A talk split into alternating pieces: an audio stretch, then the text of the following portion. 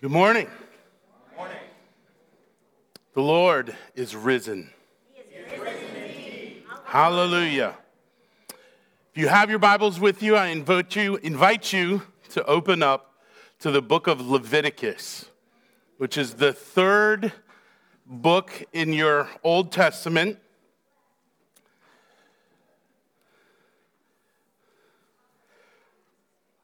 One of the things you discover the more that you study and read the Bible is that the old serves as the blueprint and framework for the new. So it is, I trust, trust me, it is fitting for us to dive into the book of Leviticus so that we might understand the goodness and power and glory of Easter Sunday. So in the Old Testament, in the book of Leviticus, it is often understood rightly to be a book filled with the covenant laws for Israel. And those laws tend to, tend to be able to be categorized in three ways. There are civil laws designed to govern Israel as a nation, a country. There are ceremonial laws that are designed to help us understand the reconciliation we have with God by God. And third, there are moral laws. These are laws that are universally binding on all men in all places throughout all time. So there are many occasions in our lives where we would better understand ourselves, our God, and the world around us through our study of those laws. Easter Sunday is an annual remembrance of the historical fact that Jesus Christ is raised from the dead. The grave has no hold on him and he lives. So please turn with me to Leviticus chapter 16, and we're going to look at just two verses. Leviticus 16. This is the word of God, and we should hear it and receive it as such. As we explore the Day of Atonement, one day in a calendar year, where Israel's sins would be understood to be removed from the individuals, from the people, and from their culture and community together. Leviticus chapter 16, beginning in verse 21 and 22. And Aaron, the high priest, shall lay both his hands on the head of the live goat and confess over it all the iniquities of the people of Israel and all their transgressions, all their sins. And he shall put them on the head of the goat and send it away into the wilderness by the hand of a man who is in readiness. The goat shall bear all their iniquities on itself to a remote area, and he shall let the goat go free in the wilderness. Please pray with me. Our Heavenly Father, we're gathered here on this day in this place that we might praise you, that we might sing affectionate songs expressing our gratitude and your worthiness. Lord, we also pray that you would make yourself known to us, that you would show us your goodness, your power, and your wisdom that we annually celebrate on a Sunday morning called Easter. Father, show us the rich glories of the atonement you secured on Good Friday and proclaimed on Sunday morning, that first Sunday. Come and show yourself to us. Father, we ask that you would give us eyes to see and ears to hear and hearts that will receive all that you have for us. We ask you to do this in the name of Jesus Christ. And all God's people agree. Amen. Why did God allow sin and evil? Why? Is this not a central question that both Christians and non Christians have? Why does God allow sin and evil? And there are good and long and nuanced answers. But one element of the truthful answer to why did God allow sin and evil is that He allowed it because he would remove it. He allows it because he can and will and does remove it. Sin never gets the last word. So, as we about this, we come all the way back to early Israel as a nation. And early Israel as a nation was commanded by God to celebrate Yom Kippur. You familiar with this? It's the Jewish Day of Atonement. You can read all about it in the whole chapter of Leviticus 16, but I don't think any of you want to be here through dinner. So we're going to look at just these two verses to understand one element of what God has done and is doing in and people. So, if we are to understand these ceremonial laws in Israel's history, we see that the key to the Old Testament sacrificial system, the key is atonement.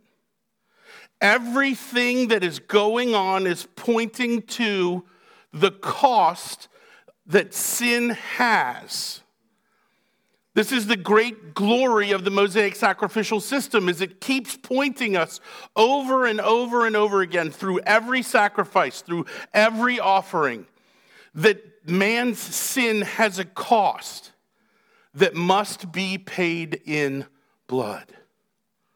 But not just any blood, holy blood, perfect blood we understand this in the symbolism and typology that is found in the sacrificing of animals. You couldn't pick the runt of the litter or the one with a bum leg to offer to God. You offer to God the best of what you have, not the leftovers of what you have. You don't give him the rounded remainder, you give him first and best fruits.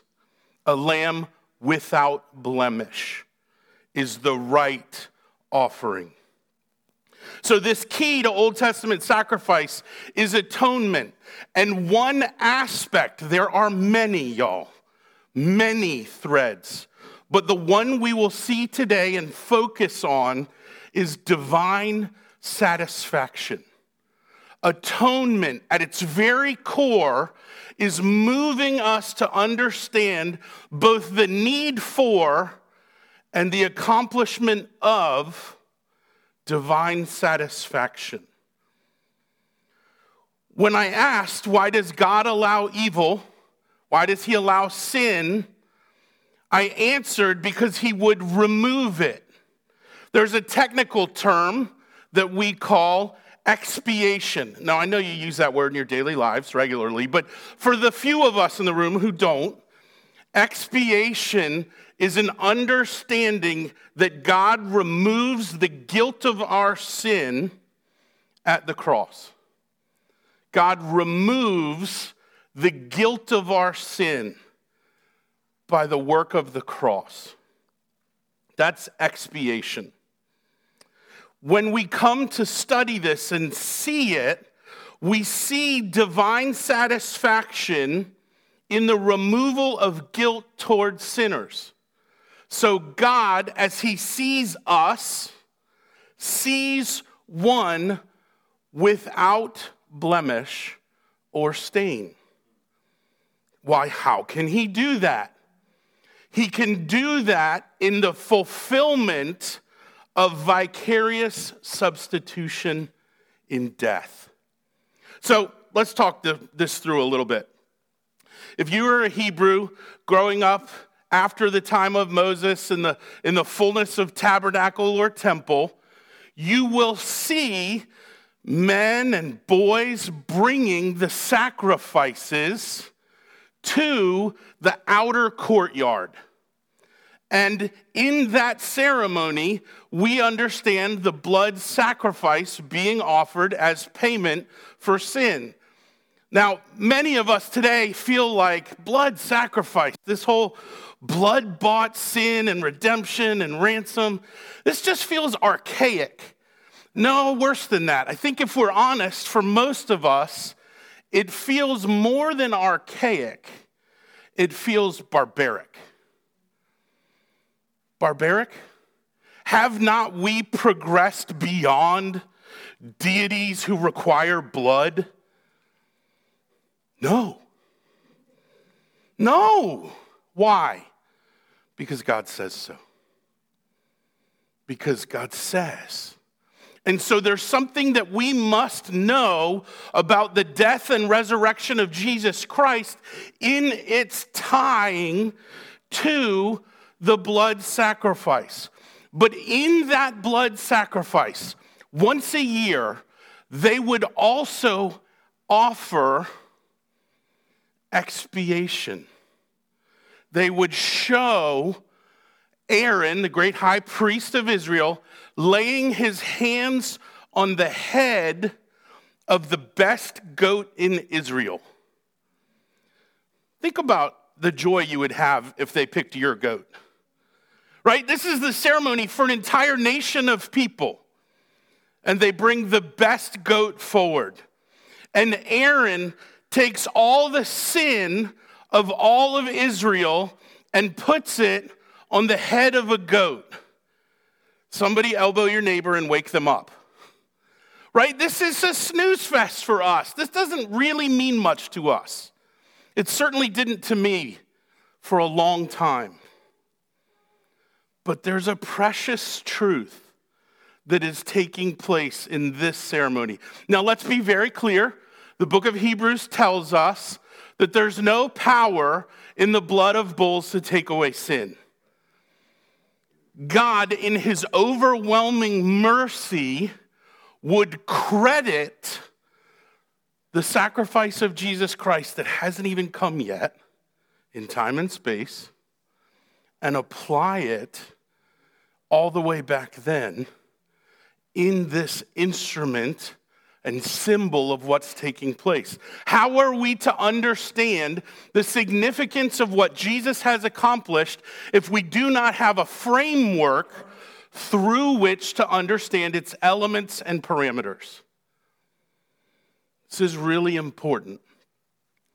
But in what way can Aaron gather up the sin of Israel and put it on the head of a, a goat? Not even a bull, but like a goat. How can that happen? And the answer is not by man's doing. It's not how can it happen, it's how doesn't it happen. It doesn't happen because we did something. It doesn't happen because we wanted something. It doesn't happen because we sincerely hope in something. It happens because God is looking at the goat and seeing Jesus on the cross. It happens because it's an initial sign.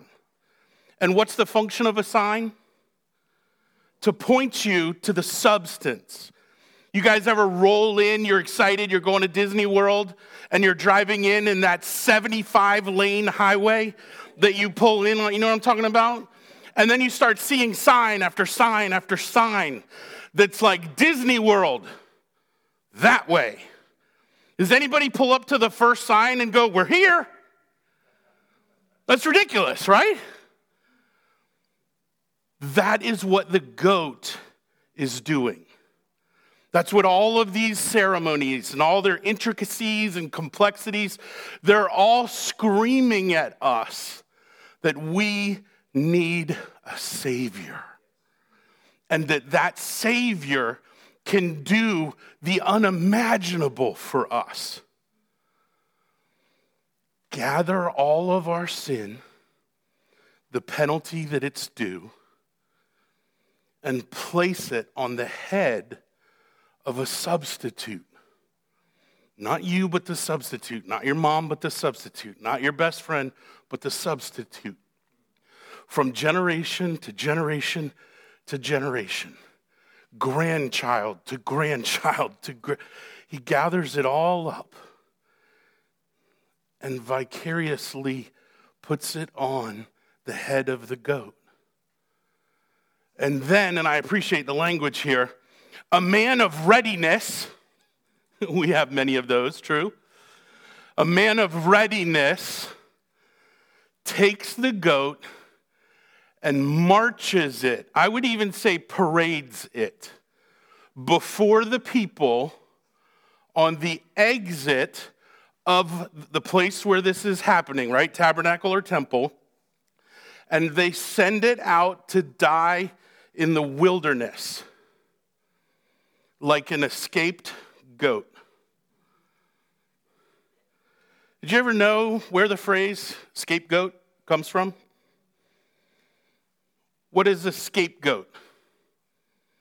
It's the one who is declared guilty regardless of his guilt. He's a scapegoat. Well, we don't use scape unless it's landscape. This is escaped. This is the goat that is taken out and released to die in the wilderness, bearing on his head the sins of the people. Those done or left undone, those of thought or word or deed, all gathered together and placed upon in this ceremony the head of a goat who is sent to escape into the wilderness. When we ask the question, why did Jesus' suffering under the curse, what did Jesus' suffering under the curse of God accomplish? What did his suffering, can we all agree he suffered on the cross? What did it accomplish?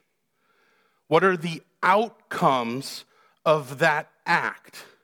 Is it mere modeling? It's certainly modeling, but is it mere? Is that it? Is he only modeling the way of sacrifice and love? Is he ruling over Israel in that moment? Is he only ruling? Is it just a governmental rule? No, he's satisfying the demands of the covenant that God has made with Israel because no one in Israel can accomplish and live up under the weight of the law of God's covenant. So, what did Jesus' suffering under the curse of God accomplish? Well, today we're honing in on the doctrine of divine satisfaction. That's what we're after trying to understand what divine satisfaction has to do with the cross of Christ. And pastors get real nervous about Easter sermons. And when we do, one of our outlets is to find people smarter than us, more gifted than us, and definitely more articulate than us, and quote them as much as possible. Listen to these words from R.C. Sproul. Therefore, Christ's supreme achievement on the cross is that he placated the wrath of God, which would burn against us were we not covered by the sacrifice of Christ. So, if somebody argues against placation or the idea of Christ satisfying the wrath of God, be alert Because the gospel is at stake. This is about the essence of salvation. That as people who are covered by the atonement, we are redeemed from the supreme danger to which any person is exposed. Remember, it is a dreadful thing to fall into the hands of a holy God who's wrathful. But there is no wrath for those whose sins have been paid. That is what salvation is all about. RC's right, isn't he? And one of the things that we see happening, if you begin to survey Christian history, if you listen to the theologians and scholars, the pastors and teachers of church history, you begin to realize that we start throwing out vocab words faster than you can take notes. For real. And so sometimes we can be stuck and limited in our understanding of what the guys are saying or the ladies are teaching about what actually happened in the plan and history of redemption. So I'm going to give you five vocab words. Welcome to Easter Sunday. Hallelujah. He is risen. He is risen indeed. Hallelujah. Here's your vocab. First, expiation. Expiation is that God removes the guilt of our sin at the cross. Again, these are getting at different dynamics of the same truth, okay? This Old Testament key of atonement, it's found in understanding it through these different facets. Think of us staring at a jewel, and it has many angles that reflect the light in different ways. This is why when someone shows you their engagement ring, your line can always be, it's so shiny or sparkly. Oh, look at it sparkle. Yeah, I don't care if you see the sparkle. That's the line. Because what we know about diamonds is that they reflect and bend light in such a way that it glows, it reverberates visually. So when we think about these facets, sometimes we start to throw these words together in the same teachings. And that's okay if we know what each vocab word means. If we can see the angle or the corner that that light is going to bend off of. So, expiation is God removing the guilt of our sin. Propitiation, that's another four letter word, to many of us, God satisfies his wrath at the cross. So, expiation, he removes guilt. Propitiation, he is satisfying his wrath at the cross. Third, redemption.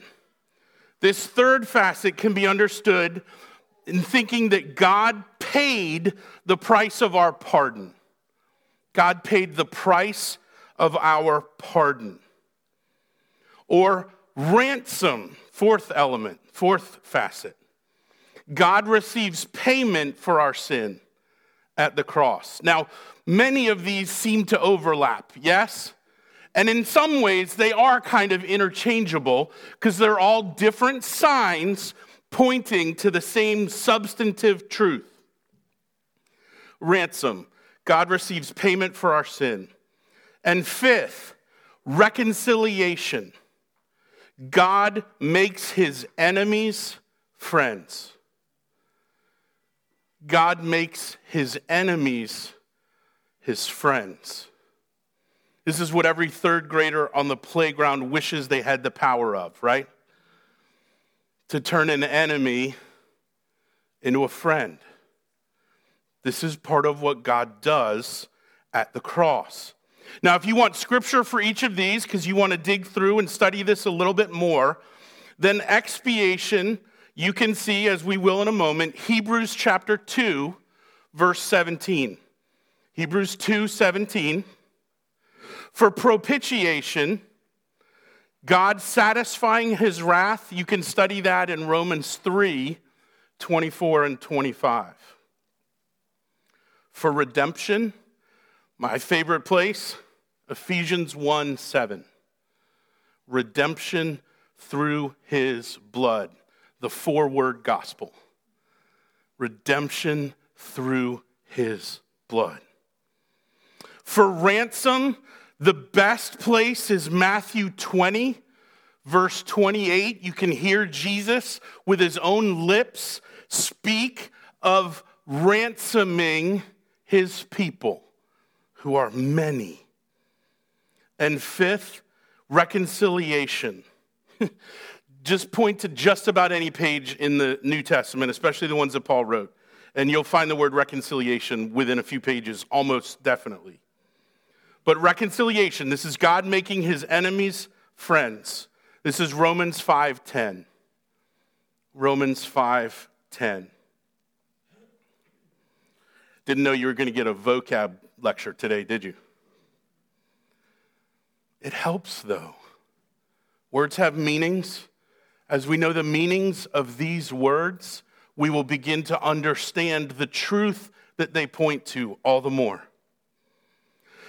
There's one more piece that I'm going to give you in terms of vocab or academic, and then we're going to rip this sucker from our minds deep into our hearts, I pray. Both propitiation and expiation represent the same Greek word. Now, none of you need to study Greek beyond the Lord's calling, but it is helpful for us when we understand that the English Bibles in front of us are translated from original autographs, original writings. And in those original writings, there are words that are impossible for us to translate perfectly and equally. Now, let me be very clear.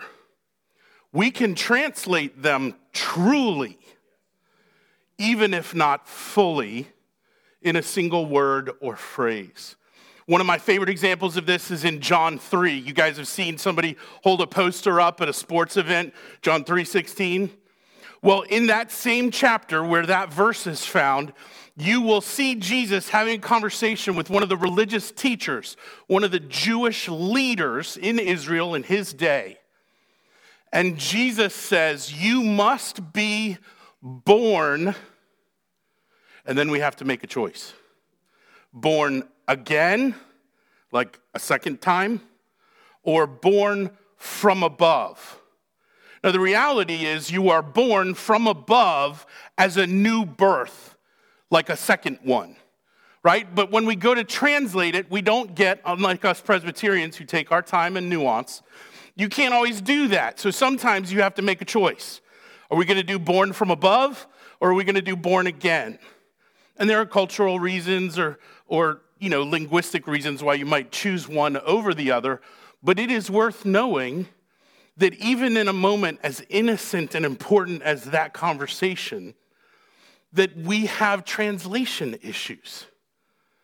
So when we see this great doctrine of the atonement in the New Testament, sometimes they have to make choices about how they're going to translate these same words. Even though it's the same word in the Greek, you might get it in English in different ways. And that's okay. But the word for propitiation or expiation is hilasterion. And the great theologian and, and seminary professor A.A. Hodge said this The best definition of hilasterion is to propitiate by sacrificial expiation. Thanks, Hodge. Right? Like you're like, wait, that's the definition of defining a word within itself. That's circular definition. But what I appreciate is he goes on to write a thousand page book explaining what that means. If you ever wonder what I do in my non free time, I read dead theologians for you. You're welcome.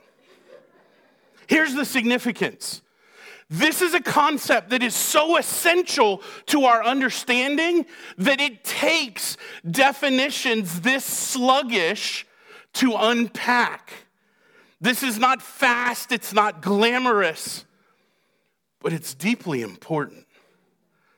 It's important because we're talking about what God removes from us because of Jesus on the cross.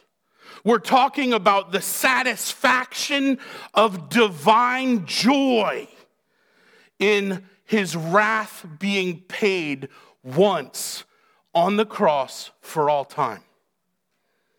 It's the redemption of God's people. In other words, when we study the cross, we can see that God paid the price of our pardon on the cross. He ransomed us. Now, this is hilarious. How many of you have seen a movie with kidnapping in it? Nobody, I'm alone up here, or are you already asleep? You with me? To whom is a ransom paid in the movies? It's really weird biblically because you start thinking that that framework is true here, but it's actually the inverse. In biblical ransom, the guilty party offers payment to the innocent party. But in our movies, it's the reverse. It's the innocent loved ones who are trying to care, and they send to the guilty ones a payment in order to ransom the person back. It's a reversal of the biblical truth. So when you read ransom in the Bible, understand that it's always talking about a payment from guilty people to the innocent or wronged party. Well, that's really different. It's really different, isn't it? On a fundamental level. So when the Bible talks about ransoming, it's God receiving. Is God ever the guilty party? Let's try this again. Is God ever the guilty party? So if he's never the guilty party, then the innocent party receives payment on behalf of the guilty ones. That's me and you. And then in reconciliation, we see what it means that God makes his enemies his friends. When God sees us apart from Christ, we are by nature and birthright enemies of God. By redemption, by reconciliation, we who were alienated from God by our sin become members of his household. So, propitiation is done by sacrificial expiation. You're welcome. This Greek word, hilasterion, refers to the atonement cover on the Ark of the Covenant. You guys familiar with some of the holy furniture in the tabernacle?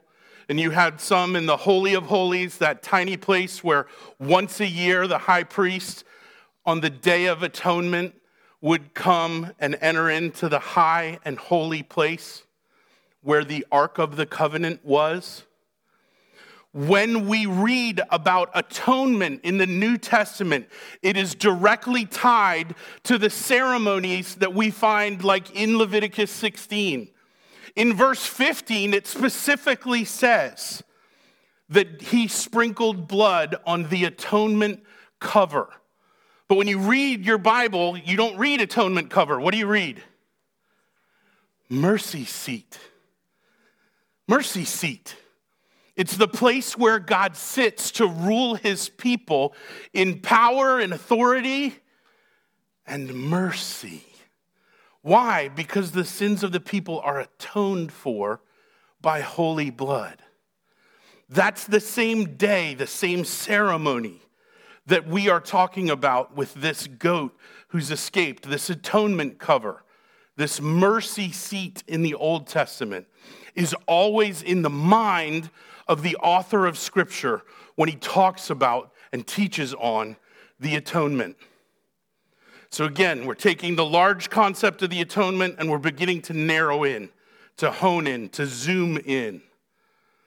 So, how are expiation and propitiation similar? I'll give you two ways. One, both of them are objective, not subjective. They actually happen within time and space and history. There is an objective moment that accomplishes both expiation and propitiation. These two are both objective in that they are grounded in the historical event of Jesus' crucifixion. Second, both are completely secured by Christ on the cross.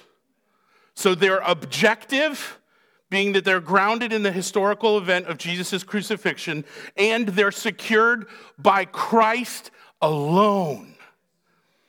No human effort beyond Jesus required. That is how they're similar.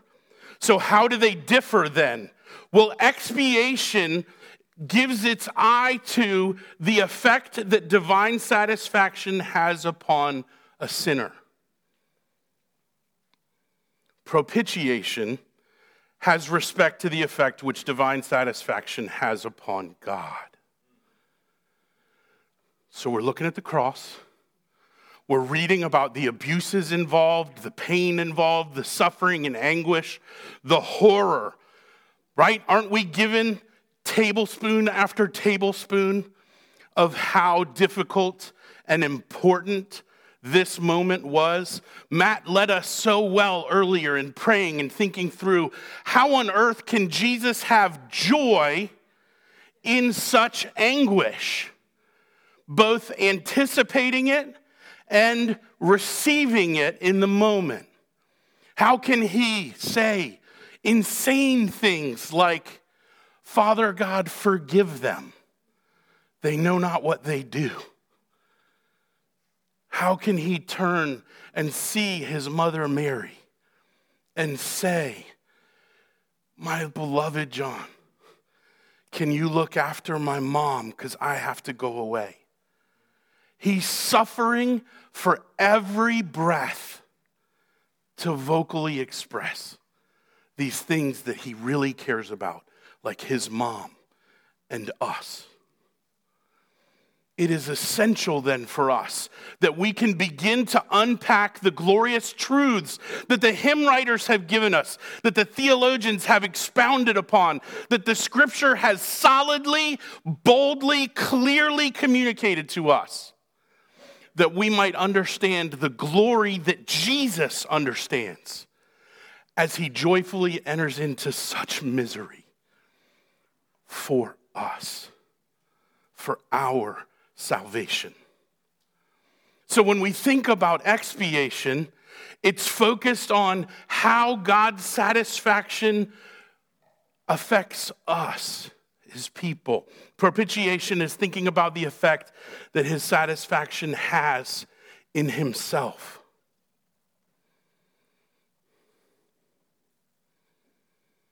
Can we agree that sin has a cost? And that that cost requires punishment? Every sinner in this room knows from childhood forward when you did wrong, there's going to be payment. Now, most of us, if we're clever or paying attention, try to delay that payment as long as possible, right? We lie, we conspire, we pretend, we ignore, we don't bring it up, we hope they don't find out, even though they know the whole time. And parents, we can have mercy in those moments, yes. But one of the merciful things we can do is consistently hold a line so that they know that there's punishment involved for these kind of actions and habits. If there's no sin, then there's no deserving of punishment, then there's no grace. The doctrine of grace requires us to understand the doctrine of divine wrath. But the cross provides not just the sign that points to his wrath.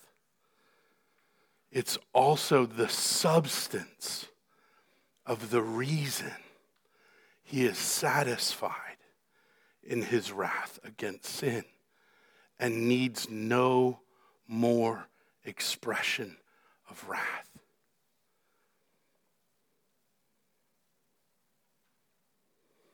Jesus on the cross. Let me stop.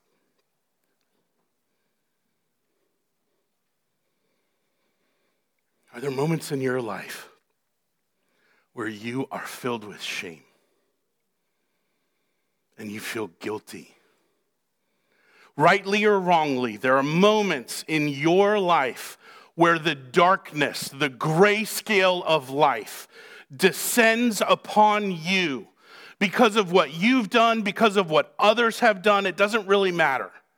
The circumstances are not the point. The moment of your experiencing that level of darkness, despair, sorrow, grief, anxiousness, whatever it is, when those clouds descend and the world is no longer vibrantly colored,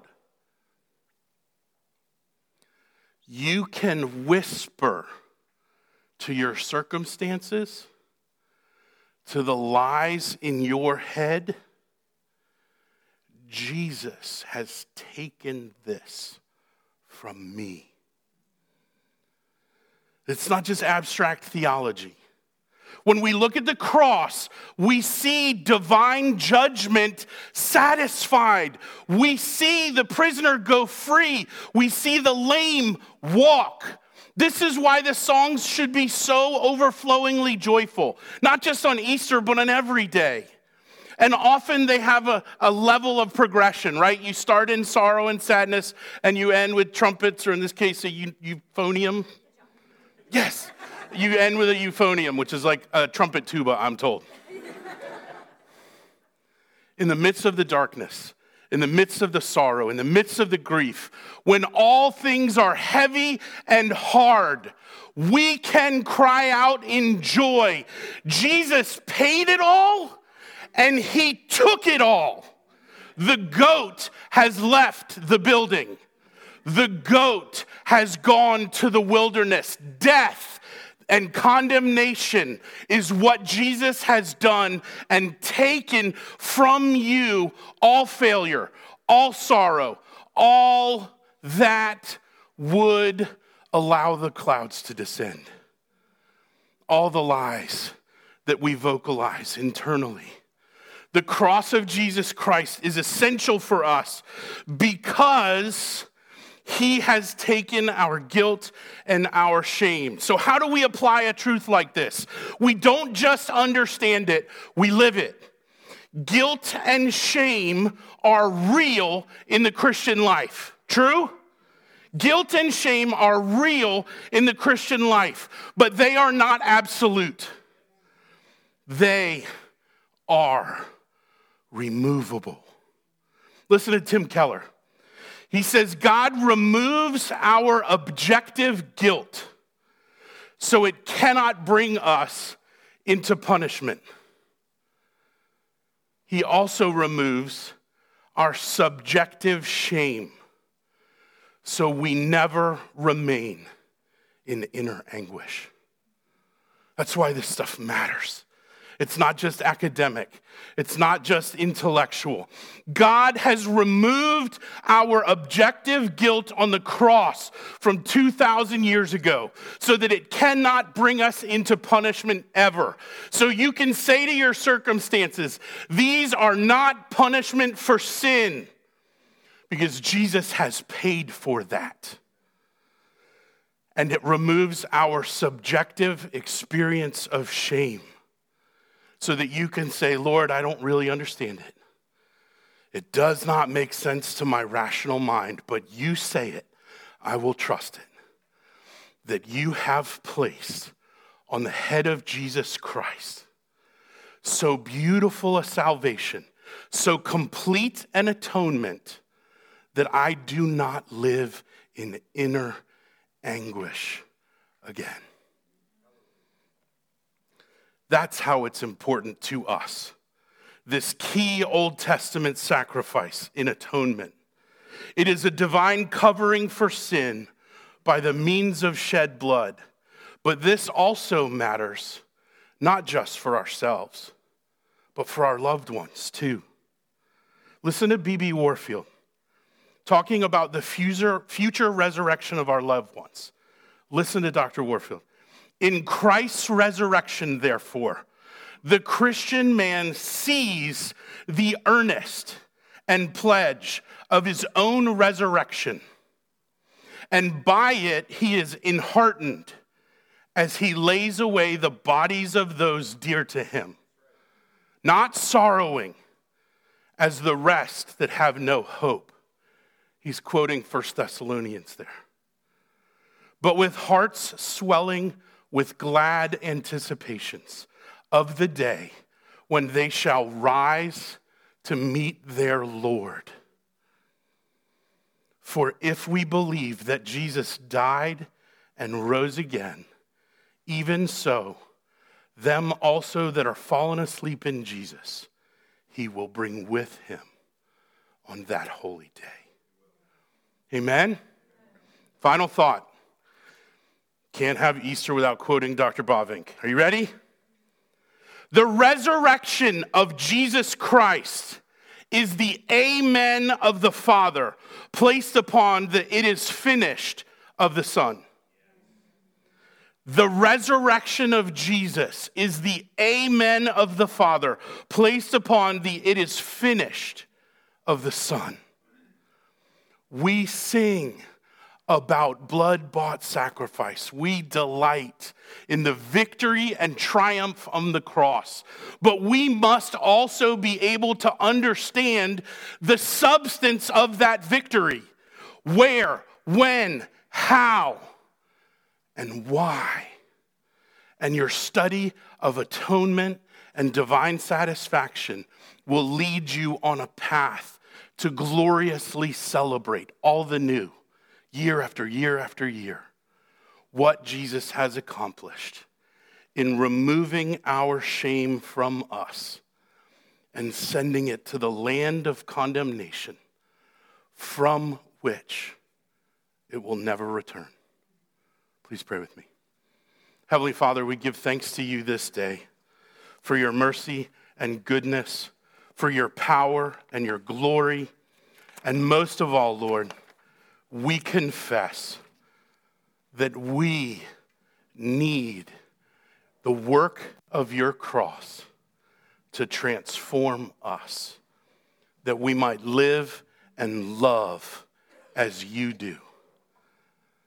Lord, take enemies, make them friends, remove from us our guilt, satisfy the demands of your just wrath Pay the price of our pardon on the cross and send your spirit to apply it to our lives, that we might know the glorious payment that you gave on our behalf. And may we forever glory in the power, beauty, goodness of your atoning sacrifice. It's in Jesus' name we all pray, and all God's people agree.